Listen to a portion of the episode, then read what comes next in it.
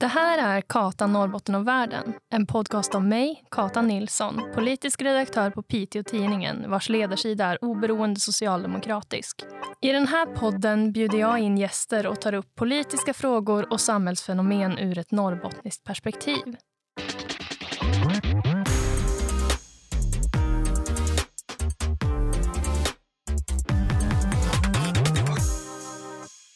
Gäst idag är Kalle Olsson. Hej! Hej!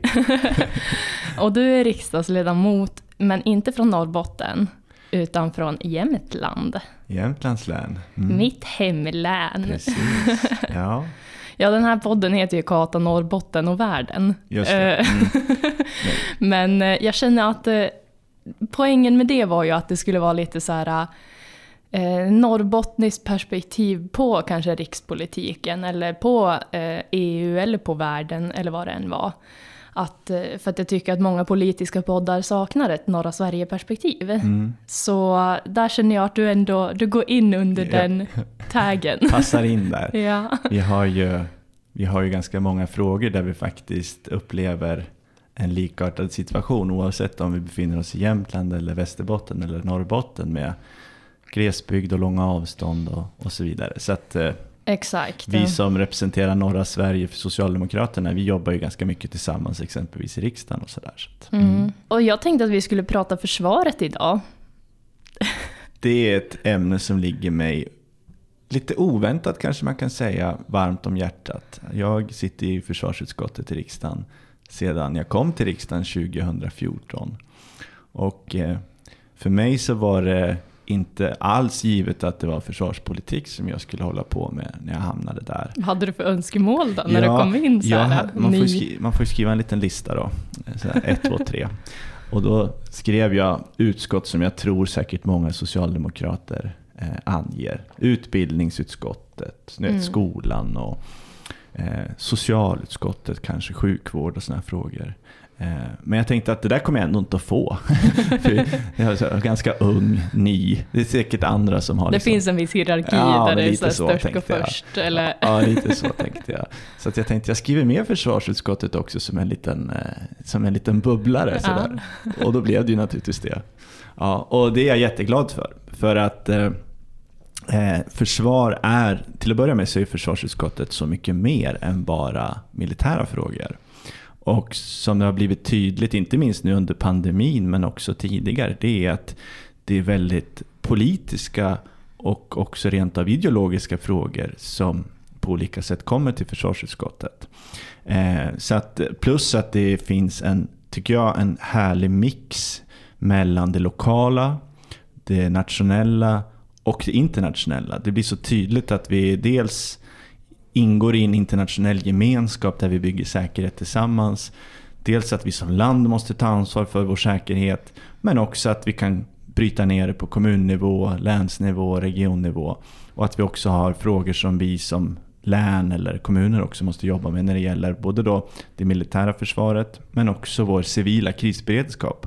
Och är det någonting som har verkligen stigit på dagordningen de sista åren så är det ju beredskapsfrågorna. Alltså hur vi ska hantera olika typer av kriser och påfrestningar på vårt samhälle. Ja, det blir ju särskilt tydligt när vi befinner oss i en kris, tänker jag. Verkligen. Och det är ju ehm, lite grann, alltså i den här podden så, ta, så pratar jag med gäster ofta mycket på, ett ganska, på en ganska basic nivå men ändå så här...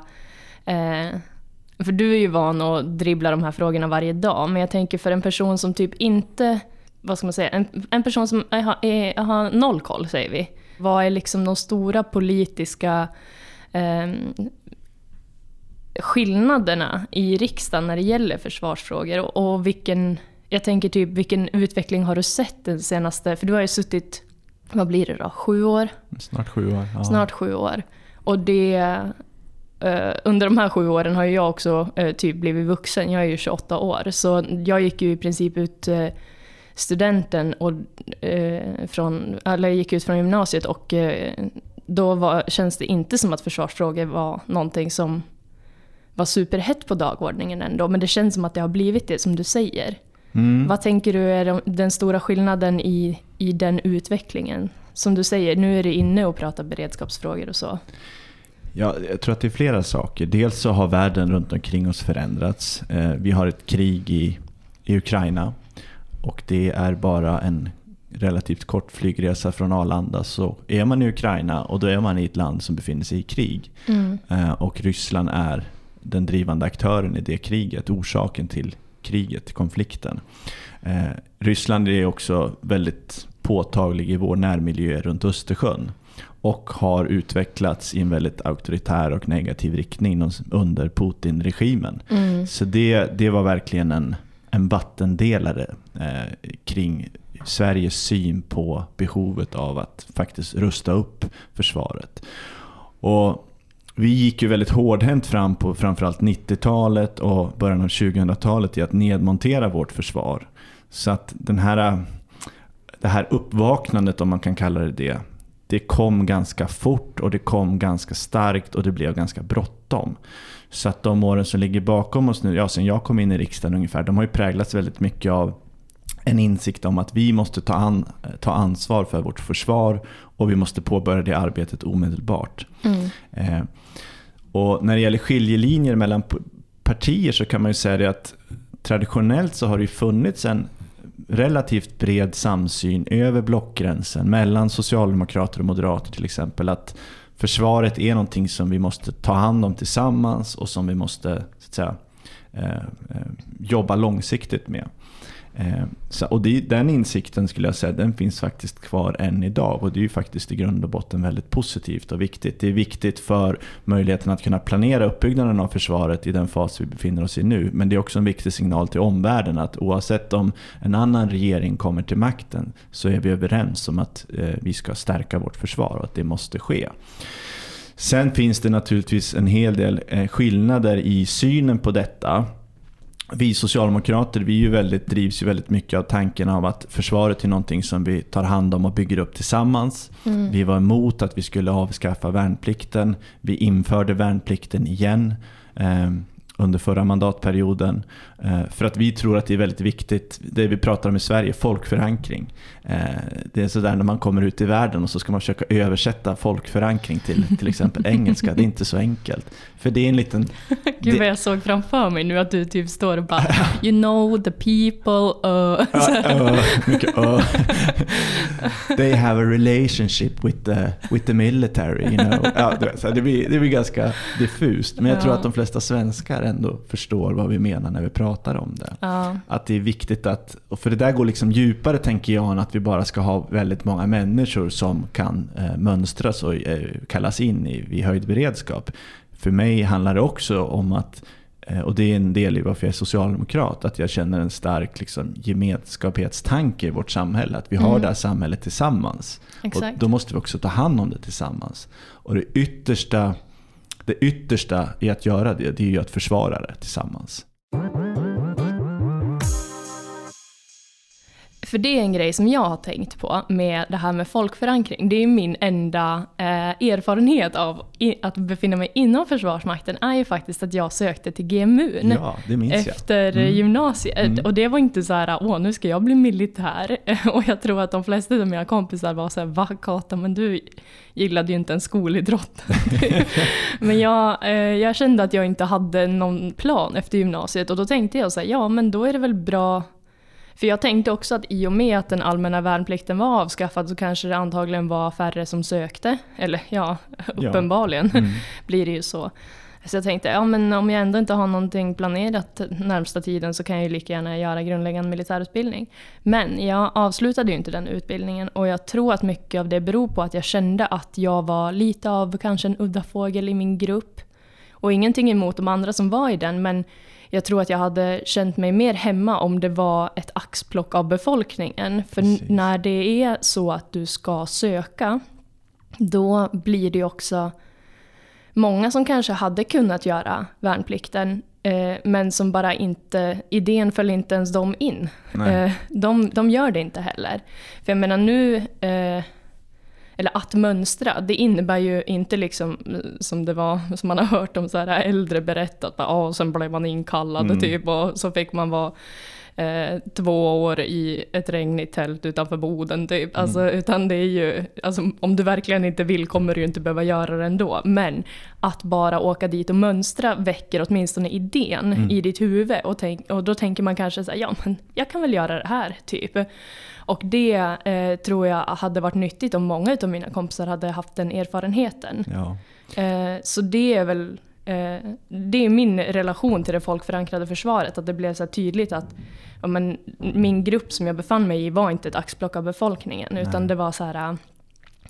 Ja men mycket killar framför allt och liksom, alltså så här, ja, inte en så blandad grupp liksom. Nej, och jag tror att vi, i Sverige så tittar man bakåt så har vi haft ett antal sådana här institutioner som, som faktiskt har, har varit en spegling av samhället i stort.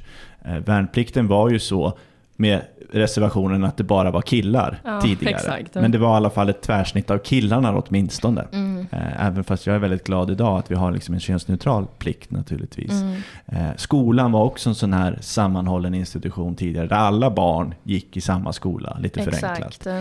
Och sen slogs den sammanhållna skolan sönder och så avskaffades värnplikten och försvaret drogs ner drastiskt. Så att jag tycker att det finns liksom större värden i det här än att bara se till att nu ska vi bygga ett starkare försvar när det kommer till numerären och ut hur många som vi kallar in igen och så vidare. Det finns liksom en gemenskaphetstanke här som jag tror är ganska viktig. Och som är viktig som sagt också inte bara för den händelse att vi skulle ställas i en väpnad konflikt utan också för att känslan av att som sagt ta hand om varandra Mm. går utöver den där grundläggande militära utbildningen. Mm. Eh, det är en insikt om att så här, vi måste ta hand om samhället tillsammans. Vi måste möta kriser tillsammans. Och det kan ju också vara så att gör man värnplikten så kanske man får mer av den känslan, hoppas jag, tror jag. Och det kan ju också innebära att man i nästa steg man kanske väljer att gå med i hemvärnet till exempel. Mm. Man kanske väljer att gå med i en frivillig resursgrupp. Eller någonting annat. Att man tar det där engagemanget vidare fast på ett annat sätt. Exakt. Och jag tänker också att jag vill gärna i egenskap av medborgare, civilist, Mm. eller? Eh, en civil medborgare som bara hoppas att försvaret kan försvara oss ifall det blir krig. I egenskap av en sån person eh, så vill jag gärna att de som vi har då i, inom Försvarsmakten eh, inte eh, eller är vana vid att möta människor av annan bakgrund än sig själva. Ja. Det är ganska viktigt i en konflikt tänker jag. Ja, och det är Eh. viktigt, eh, särskilt måste man väl ändå säga inom Försvarsmakten. Det är därför, och det tycker jag man ska ge Försvarsmakten, att de jobbar rätt så aktivt med sin rekrytering. Och en annan sån institution som också verkligen behöver jobba med det, det är ju polisen. Mm. Som har våldsmonopolet och sen Försvarsmakten som också har rätten att bruka våld. Det är väldigt, väldigt viktigt tycker jag och vi som parti att, att de här verksamheterna faktiskt speglar befolkningen så långt det bara är möjligt. Mm. Eh, och det är klart att så som försvaret var inriktat tidigare när man sa att Sverige ska försvaras från Afghanistan. Alltså att vi egentligen bara var inriktade på att skicka ner en bataljon till Afghanistan som löste sina uppgifter där. Då var det ju också att rekryteringen blev ju en spegling av de uppdragen som man skulle utföra. Det vill säga att det var kanske framförallt killar som ville uppleva den utmaningen, som ville vara i den miljön, som sökte sig till försvaret i stor Mm. utsträckning. Men försvaret idag som blir, mer och mer blir inriktat på att vi ska försvara Sverige och vårt närområde och ett försvar som också blir som ser väldigt annorlunda ut jämfört med hur det gjorde för 30-40 år sedan. Det är högteknologiskt, du kan sitta bakom en dator. En av de viktiga besluten som vi har fattat i riksdagen kring försvarets utveckling det är exempelvis att vi ska bygga upp ett cyberförsvar Mm. alltså cyberkrigare helt enkelt. Och det handlar ju inte alls om hur stora biceps du har eller så Nej. vidare. Utan det är ju helt andra kompetenser och förmågor som vi är ute efter då. Eh, Så att och då blir mönstringen väldigt viktig. För det är ett sätt att ta in många eh, och faktiskt hitta de personerna som passar för den här typen av uppgifter. Eh, Och jag tänker att det är lite grann som att för att få fram en Zlatan så måste du också ha väldigt många fotbollsspelare. Alla Mm. kommer inte att bli Zlatan. Eh. Och vi har sett till exempel inom vissa områden inom försvaret väldigt spetsiga utbildningar, flygutbildningen, stridspilot till exempel. Då måste du kunna ta ut ganska många människor för mönstring för att hitta de som passar Mm. för den typen av befattningar. Så värnplikten är viktig av flera skäl skulle jag säga. Verkligen. Eh, och nu skulle jag nog också ändå säga att nu finns det en samsyn i riksdagen kring att det är så här det måste vara. Jag Mm. upplever att Moderaterna har faktiskt ändrat sig eh, och, och håller med oss att värnplikten är någonting bra. Ja, precis. För om man ändå ska, eh, för nu är både du och jag socialdemokrater och det är ju lyssnarna av den här podden medvetna om, men om man ändå ska någonstans försvara eh, regeringen Reinfeldt då, som avskaffade värnplikten till exempel, så var det ju ett annat läge i världen Mm. eh, då. Alltså så här, och man tänkte inte så som man kanske tänker nu, att det, att det var eh, viktigt att satsa på försvaret. Nej. Och att det nu råder då en bred samsyn i riksdagen kring det är väl bara toppen, Det är jag. jättebra. Sen så tror jag en, en lärdom från den här perioden som vi har gått igenom nu de sista 15-20 åren som har präglats av de här stora neddragningarna. Det är ju det att om vi i en framtid tänker oss att vi går mot ljusare tider igen, att Mm. kanske Ryssland utvecklas i mer demokratisk riktning, så kan inte slutsatsen bli att nu gör vi oss av med allting en Nej. gång till. Eh, utan att vi politiskt måste orka hålla i och, och måste orka stå upp för att ett försvar, det går väldigt fort att rasera, men det tar väldigt lång tid och kostar väldigt mycket pengar att bygga upp igen. Så att, eh, ja, det är en viktig lärdom för, för framtiden. För det kändes också som alltså, lite så här... Eh, ja, men när, återigen när jag valde att mönstra. Och då var det så här som att eh, folk omkring mig då, alltså andra 19-20-åringar var så här, jaha, men vadå, gillar du krig? Typ att Ja, det var så här, precis. gillar du vapen? Eller man bara, nej, jag vill gärna att vi ska leva i en fredlig värld och det är därför jag söker mig till försvaret. Ja, Eh, och den kopplingen känns som att folk gör mer nu också. Ja. Att så här, poängen med att ha ett försvar handlar om att eh, bevara fred. Mm. Liksom. ja, precis. Det är ju viktigt att säga. Sverige, vi är ju liksom ett, vi är ett fredligt land till att börja med. Vi Ja. har ju inga, inga stormaktsambitioner av att vi ska liksom utvidga vårt territorium eller någonting sånt. Utan vi vill, ju, vi vill ju stå upp för vårt samhälle, vår samhällsmodell och vår demokrati. Eh, och jag brukar säga det att det är lite konstigt om, jag menar, tittar man på sådana här rankingar som kommer om, om olika länder och så vidare. Sverige brukar nästan alltid ligga i topp. Vi är liksom friskast och vi har bäst välfärd och, och vi är rikast i stort sett sådär på alla mätningar som görs. Och då kan jag tycka att det vore väl märkligt om inte vi som ändå har kommit så långt och har så mycket att vara stolta över, om inte vi också drog slutsatsen att då, ska, då är vi ett land som också är värt att försvara. Precis. Eh, Jag menar, runt om i världen så är det ju många som tittar på vårt land och tittar på de nordiska länderna med avund och önskar att de också var där vi var.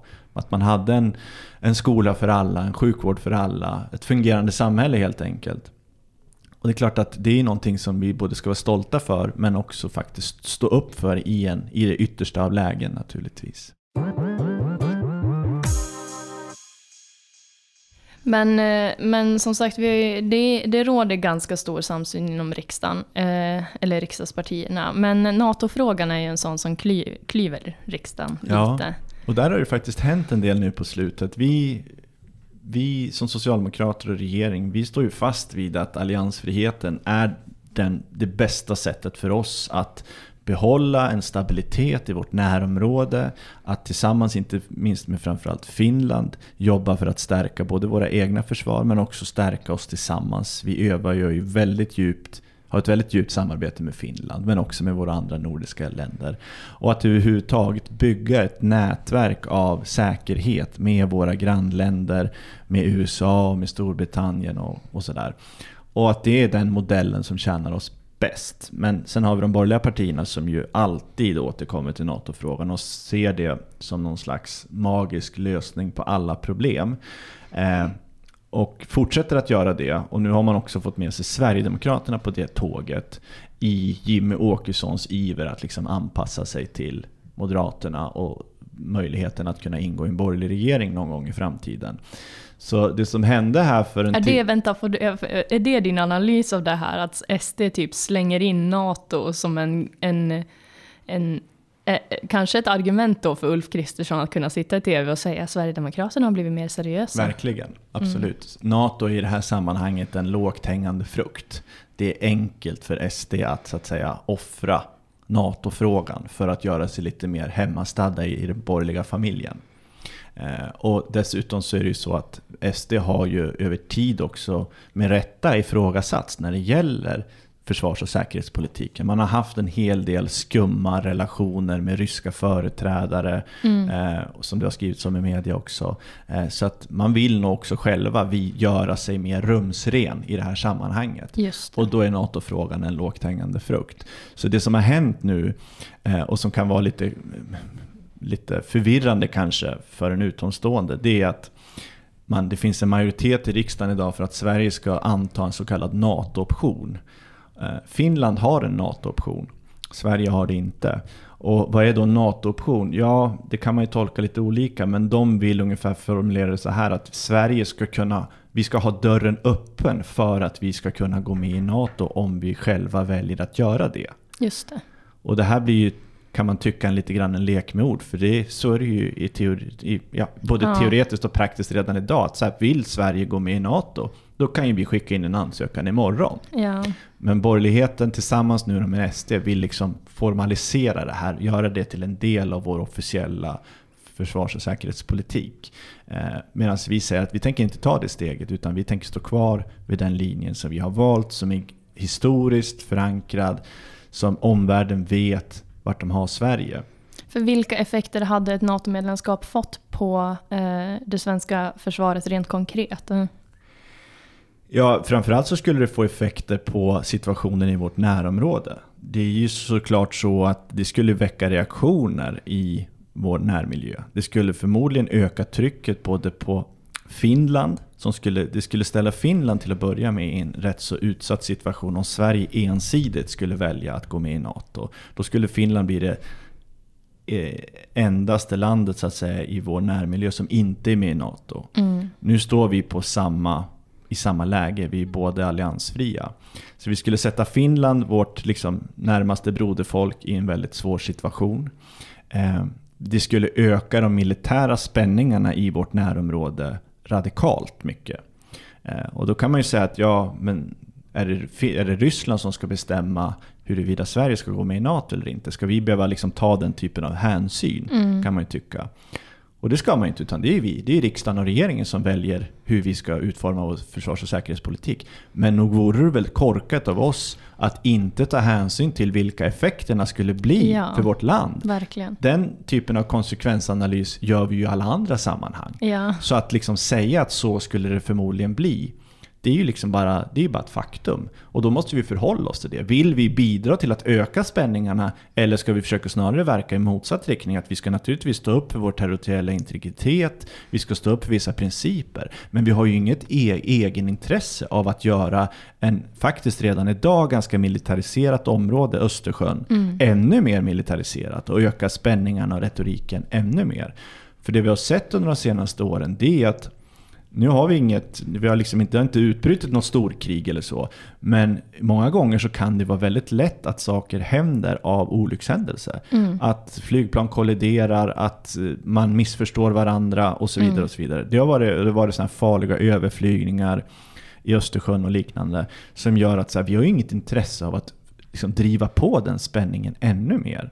Att göra det liksom, mer farligt i vår närmiljö. Dessutom så tycker jag att det finns skäl också att problematisera NATO som organisation. Det är bara ett par månader sedan Donald Trump lämnade posten som USAs president. Och USA är ju naturligtvis den dominerande aktören inom NATO eftersom mm. de är den enda supermakten. Eh, och jag är inte säker på att det liksom ligger i vårt intresse att ha liksom en sån som Donald Trump, Viktor Orbán i Ungern, eh, eh, Turkiets ledare, som också är med i NATO och så vidare. Mm. och så vidare. Det finns skäl att problematisera NATO som organisation. Eh, de har en hel del interna liksom, utmaningar att hantera. Och det är inte heller säkert så att vi alltid kan förutsätta att alla andra NATO-länder är jätteintresserade i alla lägen att rycka ut och försvara ett land halvvägs på andra sidan jorden. Liksom. Mm. Utan i första hand så måste vi som bor här och verkar här ta ansvar för vår säkerhet. Sen ska vi bygga säkerhet också tillsammans med andra som sagt. Det har man ju eh, det fick man ju lära sig i skolan att eh, inför typ första världskriget att Europa var en krut eh, durk typ. Att, alltså mm. så att det var så här alla var typ i princip redo på att det skulle bli krig. Så då, så fort någonting hände så blev det det typ. Ja, Eh, och det, det, är ju, det är den eh, balansen man måste ha i eh, när ändå eh, resten av världen rustar upp eh, och, och det, man märker av sådana här spänningar som du säger. Att, eh, att eh, inte vara naiv i en sån situation men heller inte spä på den. Precis. Eller vad det man ska säga. finns inget intresse för oss av att göra det. Utan försvaret för oss, det är ju egentligen den sista så att säga, försvarslinan. Vi ser ju snarare att som litet land så behöver vi alliera oss med andra, inte minst inom EU-familjen, men också med våra nordiska vänner och så vidare. För att liksom stå upp för folkrätt, stå upp för mänskliga rättigheter och liksom på det sättet skapa stabilitet och fred. Och det, är ju, det har ju vi varit historiskt väldigt duktiga på. Och jobba för nedrustning och så vidare. Palme, Ingela Thalén, det finns många, liksom, många aktiva tidigare politiker i Sverige som har jobbat på den globala arenan, Jan Eliasson och andra, för att liksom faktiskt få stater att komma samman. Mm. Snarare än att öka polariseringen. Det ligger aldrig i vårt intresse av att göra det. Jag tänker, eh, eh, nu senast så har ju ni i riksdagen eh, beslutat om lite ny, nystart för vissa regementen och så vidare. Nu blir det regemente på K4. Ja, jag vet. Mm. Det Nej men jag tänkte att alltså om vi, om vi eh, vi kommer ju aldrig kunna titta bortom Sverige när det gäller försvarsfrågor. Mm. Men, men om vi tittar inom Sverige, hur, hur, för det första, vad är det ni har gjort? Jag har inte stenkoll. Nej, vi har ju då i två försvarsbeslut nu, först 2015 och sen det som vi tog här innan årsskiftet, eh, fortsatt den här kraftfulla satsningen på både det militära försvaret och det civila försvaret. Eh, och det vi gör nu då det är att vi tillför historiska belopp till Försvarsmakten, 27 miljarder från i år fram till 2025. Och det är den största satsningen på försvaret sedan 50-talet i Sverige. Och i de pengarna så ligger bland annat då att vi ska återetablera oss och förstärka, återetablera på orter där som vi tidigare har lämnat.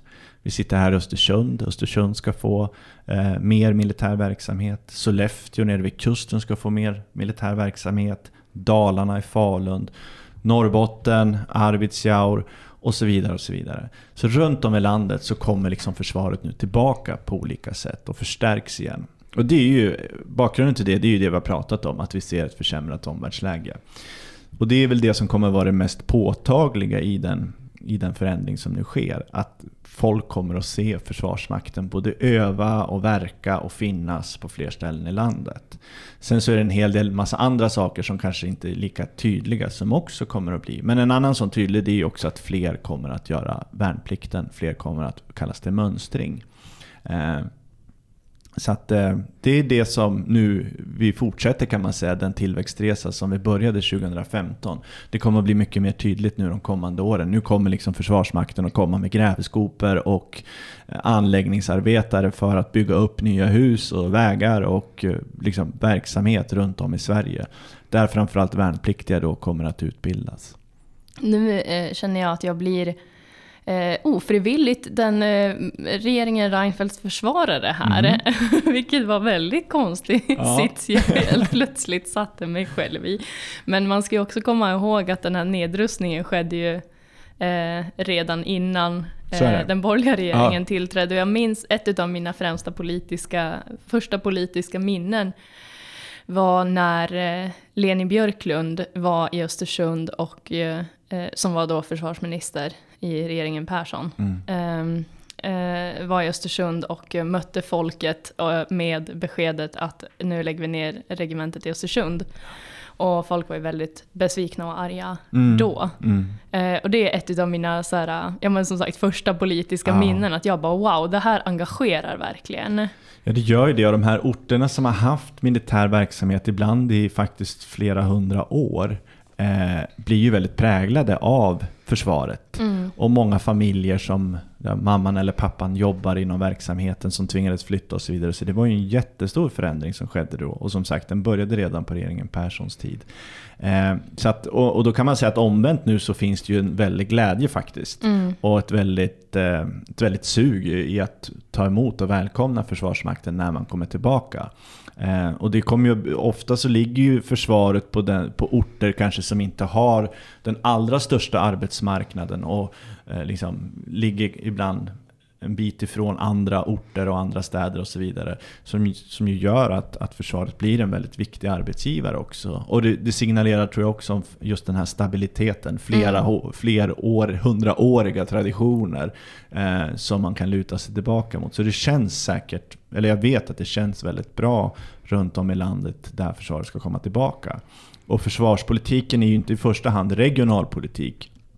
Men det går inte att blunda från att du också får väldigt positiva regionalpolitiska effekter. Här i Östersund till exempel så räknar man kanske någonstans med 75 100 nya jobb. Det är ganska betydelsefullt faktiskt. Verkligen.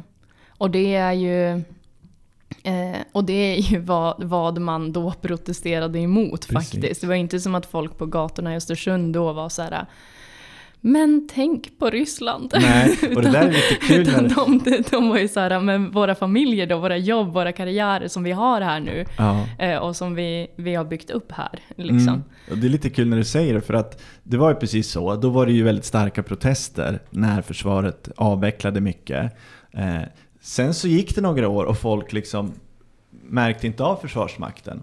Och då har jag hört att då kunde det snarare vara så att då fick försvaret skäll när man var ute och övade. Varför flyger JAS-planen över min sommarstuga och mm. väcker mig tidigt på morgonen? För att då var de liksom mer någonting som eh, det blev bara ett störande inslag, sådär lite förenklat, som dök upp ibland. Medan nu så ser man ju en helt annan, eh, liksom, ett, en folklig, en annan folklig känsla för Försvarsmakten igen. Och det tror jag dels beror på att det har gått upp för allt fler människor att vi lever i en mer orolig tid och att det är därför försvaret behövs. Och ja, man ser också att de, de kommer med positiva saker när man etablerar sig i form av jobb och sysselsättning och kanske framtidstro. Precis, för det är också, alltså det, är ju, det finns ju kulturella eh, kulturella dragningar även där när det gäller vad, vad vi anser är viktigt för tillfället. Ja. Eller vad man ska säga. Ja. Eh, och, eh, och som du säger så kan man ju förhoppningsvis eh, eh dra lärdomen att, eh, eh att nedrustning och nedläggning av regementen och bortskaff eller avskaffande av allmän värnplikt och så vidare, att det var en dålig grej. Mm. Och det tog ett tag att bygga upp det som, ja men den processen som är igång nu. Mm. Men, eh, men det kan ju jag känna en politisk oro inför när jag upplever den politiska debatten bli allt mer populistisk. Och eh, säg att eh, om 10-20 år igen, återigen, är en väldigt fredlig värld vi lever i där det inte känns som att det någonsin kommer bli krig ever. Mm. Eh, att, eh, att vi då kommer ha riksdagspartier som bara, nej men varför ska vi ha ett försvar för? Ja, um, Ja, men den risken finns ju där och, och, och, och absolut. men då tror jag också att det är viktigt att visa att försvaret och försvarspolitiken och totalförsvaret, det är det vi pratar om i Sverige, totalförsvaret, alltså det militära försvaret och det civila försvaret tillsammans, eh, handlar inte bara om att liksom bara rusta sig för kriget, utan det handlar också om att samhället som sådant ska vara starkt och kunna motstå olika typer av påfrestningar. Du sa själv det här att vi är precis i en, en annan typ av kris just nu med mm. pandemin. Mm. Och jag tror att det där sätter väl fingret på de utmaningar som vi kommer att se framåt. Vi tror ju inte att det väpnade anfallet kommer liksom att drabba Sverige. Vi kan inte se det i alla fall. Vi kan inte skriva bort det hotet som man gjorde en gång i tiden. Men det är fortfarande ett lågt hot, ett mm. litet hot. Eh, men däremot så är det ju uppenbart så att vi kommer att på olika sätt möta påfrestningar, kriser, svåra kanske rent av samhällsansträngningar som kan innebära både att samhällets funktionalitet på olika sätt eh, försämras eller rent av går ner, att vi får många döda och skadade och så vidare. Och så vidare. Och då återigen så måste vi liksom ha en beredskap för att hantera det. Och i det sammanhanget så kan också Försvarsmakten vara väldigt viktig. Men, men också att man måste tänka på det här att det är inte bara det militära försvaret utan det är också det civila försvaret. Och avvecklade vi det militära försvaret hårt på 90-talet och 2000-talet så gick vi faktiskt ännu hårdare fram när det gäller det civila försvaret. Det togs i stort sett helt och hållet bort. Man tömde lagren, man sålde av allt som fanns i dem, man slutade öva och planera för hur vi skulle möta olika typer av kriser och ytterst krig. Då. Eh, så att, och det ser vi nu, hur, vad det innebär för mm. oss som samhälle. Att vi stod sämre rustade än vad vi hade behövt göra om vi hade haft kvar det civila försvaret när pandemin slog till. Vi minns ju alla den här bristen på sjukvårdsmaterial, skyddsutrustning och så vidare och så vidare som fanns inledningsvis. Tittar vi bara i Finland, de gjorde aldrig samma resa som Sverige. De avskaffade inte allting. De har kvar sina lager, de har kvar sina livsmedelslager, mm. sina, sina medicinlager och så vidare. Och sin planering framförallt. Så de stod ju rustade på ett helt annat sätt i att också kunna möta den här typen av civil kris. Problemet med kriser är att man vet aldrig när de kommer och man vet inte vilken skepnad de kommer komma. Men vi kan vara helt säkra på att de med en viss regelbundenhet kommer att drabba oss. Sen kan det vara stora skogsbränder, det kan vara pandemier, det kan vara solstormar, det kan vara cyberattacker som slår ut viktiga samhällsfunktioner och så vidare. Och så vidare. Och då behövs också ett civilt försvar och en krisberedskap för att kunna möta det. Så att jag tror att det här du var inne på lite grann, att så här, kommer det att bli en utmatt, ett utmattningssyndrom när det gäller försvaret om det är så att om vi om 20 år ser att jaha, men nu lever vi i en fredlig tid. Ja, kanske, men då tror jag att vi under den tiden tyvärr också kommer behöva uppleva en hel del olika typer av kriser som kommer att påminna oss om vikten av att ha ett starkt samhälle. Verkligen, och jag tänker eh men, men min oro är ju just den här populistiska eh, ändå eh, ehm, trenden. Ja. eh, och att, eh, alltså, det är som att varje politisk fråga nu är så här, varför ska vi lägga pengar på det här när mm. vi kan lägga pengar på det här? Mm. Eh, och jag som socialdemokrat tänker, det finns pengar till båda och vi ska bara se till att fördela resurser på bästa möjliga sätt. Ja. Men man vill förenkla. Ja.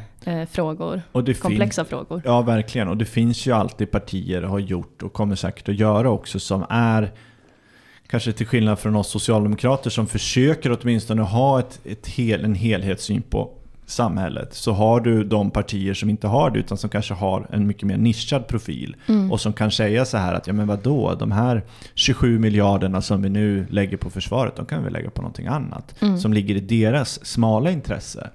Eh, och det kan ju låta väldigt bra och liksom attraktivt att få loss de här pengarna för att göra någonting annat som ger en kanske en mer omedelbar effekt dessutom. Eh, så det är ju verkligen utmaningen med försvaret, att liksom eh, att, att, att, investera i någonting som förhoppningsvis inte kommer att behöva användas. Det är nästan lite motsägelsefullt sådär. Va? Att vi hoppas ju aldrig att våra JAS-plan och att våra soldater ska behöva gå ut i krig. Och liksom, i den bästa världen så kommer vi inte att behöva det heller. Men vi måste ha den beredskapen. Man brukar göra liknelsen med en hemförsäkring. Att det här är vår kollektiva hemförsäkring som mm. vi tecknar med vårt försvar. Jag var på en föreläsning eh, eh, med Lottakåren faktiskt för eh, ja, ett par månader sedan. När man fortfarande ändå kunde ja. ses på riktigt. när det var den här lilla luckan, eller mellan första och andra vågen typ.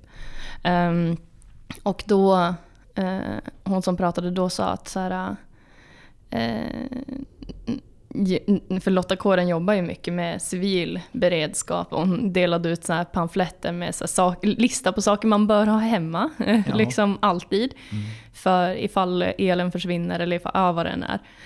Um, och, och, och det hon sa som, jag, som fastnade i mig, det är så att om du inte är beredd, då kommer du bara agera som alla andra gör. Och det var därför som det tog slut på pasta och toapapper i början av pandemin. För att man märkte, oj nu köper alla det, då gör jag också det. Ja. Typ. Fast ja. det typ inte... Det är det något ing... vi självförsörjande ja. oss i toalettpapper? Ja men alltså det är så här, det är kanske inte vad man behöver bunkra. Nej. Men folk gjorde det ändå bara för att man såg att andra gjorde det. Och det är ju den stora faran vid vilken kris som helst tänker jag. Att alltså, det hade kunnat varit eh, att vi faktiskt eh, ja, men blev attackerade eller vad det än är. Alltså så här, att då ja. eh, flockbeteendet som man liksom kanske inte rationellt Precis.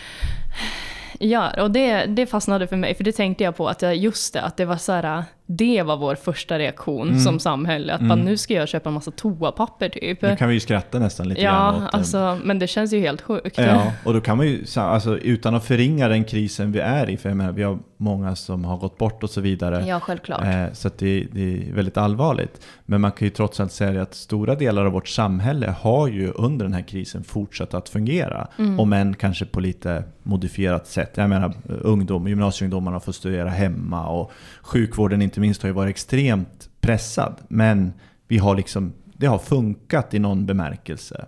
Folk har gått på knäna och slitit som djur, eh, särskilt inom sjukvården. Men det har funkat. Mm. Eh, Så att man, det är inte svårt att tänka sig kriser där faktiskt saker skulle också sluta att fungera. Exakt. Eh, och och hur, vad, vilken psykologi skulle det då, vad skulle det innebära för liksom, människors sätt att agera och tänka rationellt? Så att, som jag sa förut, det är väldigt svårt att planera för nästa kris, för vi vet inte hur den kommer att vara. Men just det här att skapa mental förberedelse för det, det är väl det som är, är grejen tror jag. Att vi, vi pratar om det, vi tänker på det, vi planerar och rent av övar om vi är en myndighet eller ett företag eller vad det nu är. För då har vi åtminstone liksom upparbetat rutiner och ett tänk. Sen kanske det är så att vi får slänga alla våra planer när krisen väl har kommit för att det visar sig att krisen var en annan än den vi hade tänkt oss. Ja. Men då har vi åtminstone börjat att tänka i de här banorna. Precis, Mm. och det eh, som du nämnde tidigare, eh, för jag är väldigt inne på så här, hur, hur kulturen eh, vi lever i präglar oss som människor och, eh, och att, ja men till exempel om mina kompisar eh, hade blivit kallade till mönstring så är det inte säkert att någon av dem hade gjort, eh, genomfört en grundläggande militärutbildningen, men idén hade åtminstone planterats i deras hjärnor. Ja, Liksom. visst.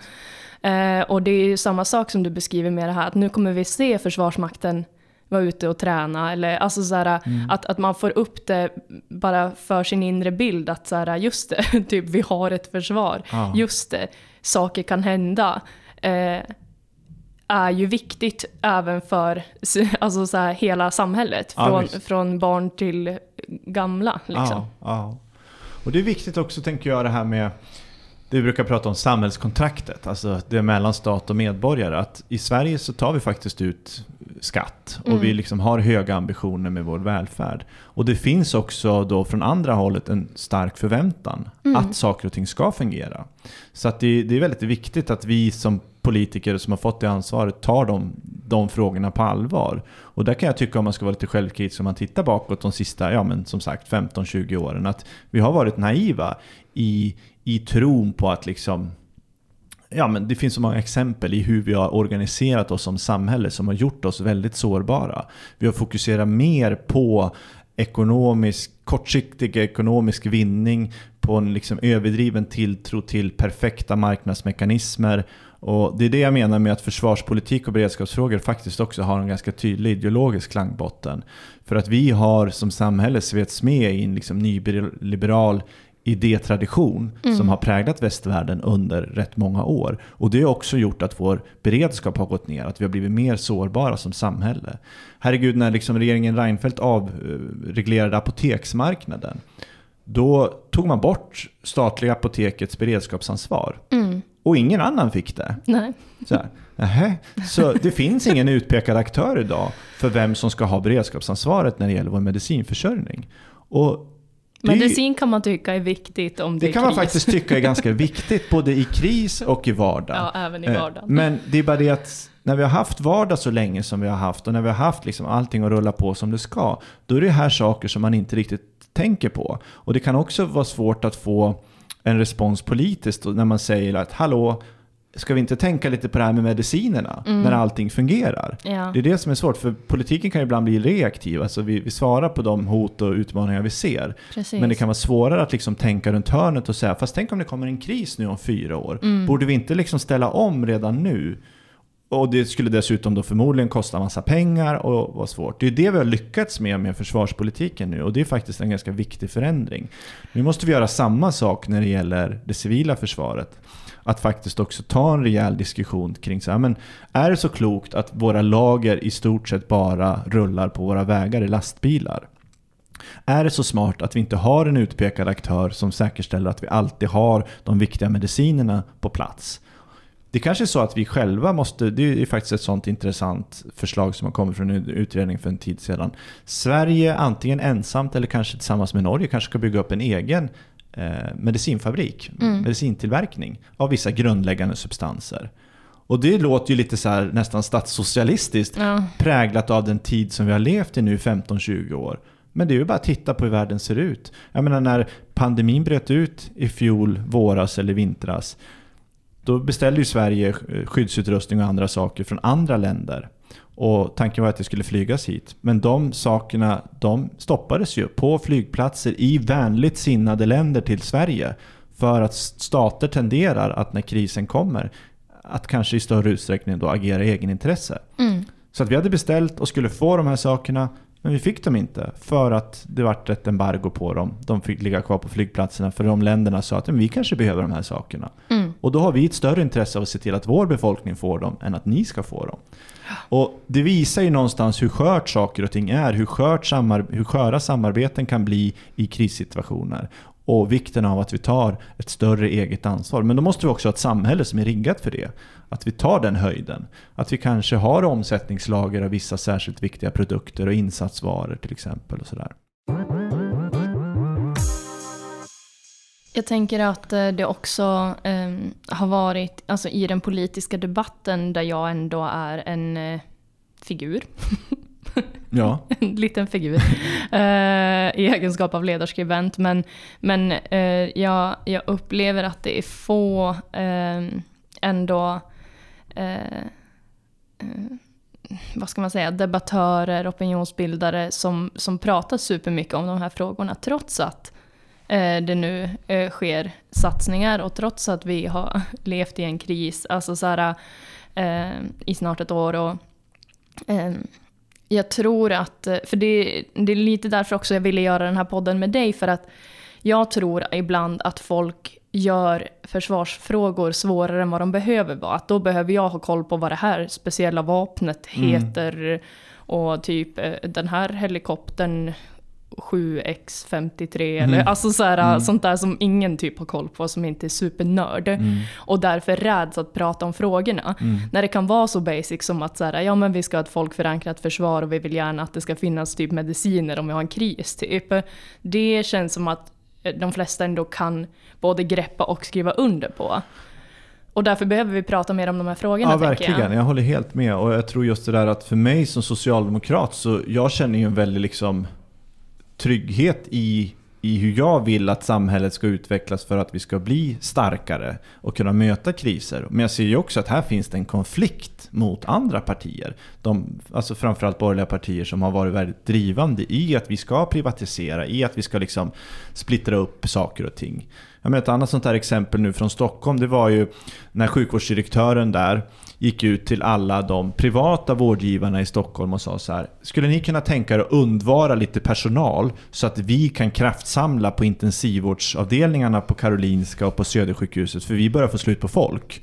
Och liksom att han måste gå ut och be de här privata vårdgivarna om hjälp. Det visar ju någonstans hur långt vi har kommit i det här sönderprivatiserade träsket tycker jag. Va? Ja. För jag menar, när krisen är ett faktum som den är nu, det är klart att då, är ju, då måste vi kraftsamla och då måste vi ha en organisation som kan kraftsamla. Men problemet är ju när man privatiserar och drar det så långt som framförallt Moderaterna har gjort. Det är ju att man tunnar ut allting. Mm. Du, du får inte samma uthållighet i verksamheterna. Du får aktörer som bara tänker på sitt lilla fögderi men inte ser helheten. Och det där är, som sagt, det där kan fungera i vardagen. I bästa fall, det gör det ju inte i vardagen heller, så, va? men det finns stora brister. Men det blir ännu mer påtagligt i krissituationer. Verkligen. Så att jag tycker liksom att vi, jag som tror på ett starkt samhälle där vi tar mycket gemensamt ansvar. Eh, jag tycker att vi får liksom någonstans vatten på kvarn, att det är, det här, det är den här riktningen samhällsutvecklingen som vi måste jobba för. Vi kan liksom inte bara sitta och titta på när de här fortsatta privatiseringarna och avregleringarna kommer. Utan vi måste också faktiskt säga stopp och belägg ibland och säga att det här är farligt för vår beredskap, för vår förmåga att faktiskt kunna kraftsamla och möta kriser. Då måste vi vara tillsammans, vi måste ha gemensamma institutioner och sådär. Jag tänker att nu har vi pratat ganska länge. Uh...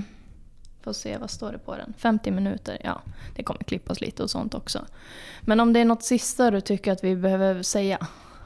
Nej, men jag tar verkligen fasta på det här du sa på slutet, att försvarspolitik Eh, det behöver inte vara svårt. Alltså de här konstiga beteckningarna, och det är ju liksom irrelevant. Mm. Och alla konstiga, eller konstiga, men alla dessa vapen och ammunitioner och gradbeteckningar. Det tog en evighet för mig att lära mig alla gradbeteckningar i försvaret. Vad är skillnaden på en löjtnant och en major och så mm. vidare. Mm. Det är inte det som är det viktiga, utan precis som med all annan politik så handlar det om hur vill vi att samhället ska se ut? Hur tror vi att vi får, att vi bäst tar hand om varandra? Eller hur tror vi att vi bäst tar hand om vårt land? Och vad är det vi vill se? Och jag tror att pandemin med allt det jobbiga och negativa som den naturligtvis har fört med sig också sätter fingret på en hel del viktiga eh, förändringar som måste vidtas och sätter fingret på en hel del brister i vårt samhälle. Brister som faktiskt är en effekt av politiska beslut tidigare fattade. Och då är det ju vår plikt och vår skyldighet att nu försöka jobba för att fixa det här och liksom vända på riktningen och, och driva utvecklingen i en annan riktning. Och där tänker jag att jag tar mitt ansvar i eh, denna folkbildande podd. Verkligen. Ja, jag skulle kunna sitta och prata en timme till. Det här, jag, jag går liksom igång. Det. Så jag tycker det är så, och inte minst som sagt när vi kommer in på de här civila delarna. För det är, det är lite ett bortglömt område skulle jag säga. För många som håller på med försvarspolitik, de är väldigt insnöade eller fokuserade på just de militära delarna. Men det civila försvaret och den krisberedskapen, den är minst lika viktig skulle jag säga. Och det är också eh, återigen då eh, om att, eh, eh, att man ska ha ett folkförankrat försvar skapar ju också en relation till Försvarsmakten på det sätt som eh, Ja, men jag minns när jag var eh, aktiv i, inom Socialdemokratiska partiet, då pratade vi om att så här, men alla ska känna en sosse för mm. att vi ska liksom Eh, vara var en rörelse där, där folk kan se oss och prata med oss. Mm. Och det tycker jag egentligen alla partier borde ha som mål. Ja, att, så här, eh, för att om din farbror funderar på hur ska jag rösta i valet, ja men då, då, då pratar ju han säkert med dig och bara, ja men Kalle vad tänker du? Jag tänker typ så här, vad tänker du? Eh, och det blir ju samma sak om man har ett folkförankrat försvar, att så här, men om din eh, systerdotter gör eh, grundläggande militärutbildning och gå med i hemvärnet, då kommer du se henne grönklädd någon gång. Ja. Och det påminner dig hela tiden ja. om att så här, vi, vi har en levande försvarsmakt och det är typ viktigt. Liksom. Mm. Eh, på ett sätt som jag tror att det har varit osynligt för många ja. under en längre tid. Och särskilt, alltså, ja, jag är 28, du är ju inte mycket äldre än mig, några år äldre än mig. Så, så i vår generation kanske det är eh, Verkligen. Någonting som man inte har tänkt på på Nej. ganska länge. Och det, det, är ju ett problem, helt klart. Jag mm. menar, du har ett glapp här när det gäller generationer. Att vi som, jag, menar, jag är 36 och du är 28, vi växte liksom upp i en tid där försvaret inte var närvarande, eller där det drog sig tillbaka. Ja. Och där det blev någonting liksom lite sådär diffust, abstrakt. Vad är försvar? Vad är det för någonting? Mm. Vad ska mm. det vara bra för? Ungefär Exakt. så. Vi präglades ju av den retoriken och den typen av debatt. Så att, och det är, ju inte, det är vi inte ensamma om, liksom, utan det kommer att vara ett visst jobb med att komma tillbaka. Men jag tror att mycket kommer också ge sig självt med tiden mm. när man ser fler värnpliktiga som du säger, fler regementen, mer övningar och också förhoppningsvis ett ökat fokus på det civila försvaret. Jättetack för att du ville vara med i min podd. Tack så mycket, det var jätteroligt. Jag tycker också det. Ja, du kan få vara med fler gånger. Jag vill vara med fler gånger. Ja, eh, då får du ha det så bra så hoppas jag att vi ses igen nästa gång jag är hemma i Östersund. Det är klart vi ska göra. Ha det bra.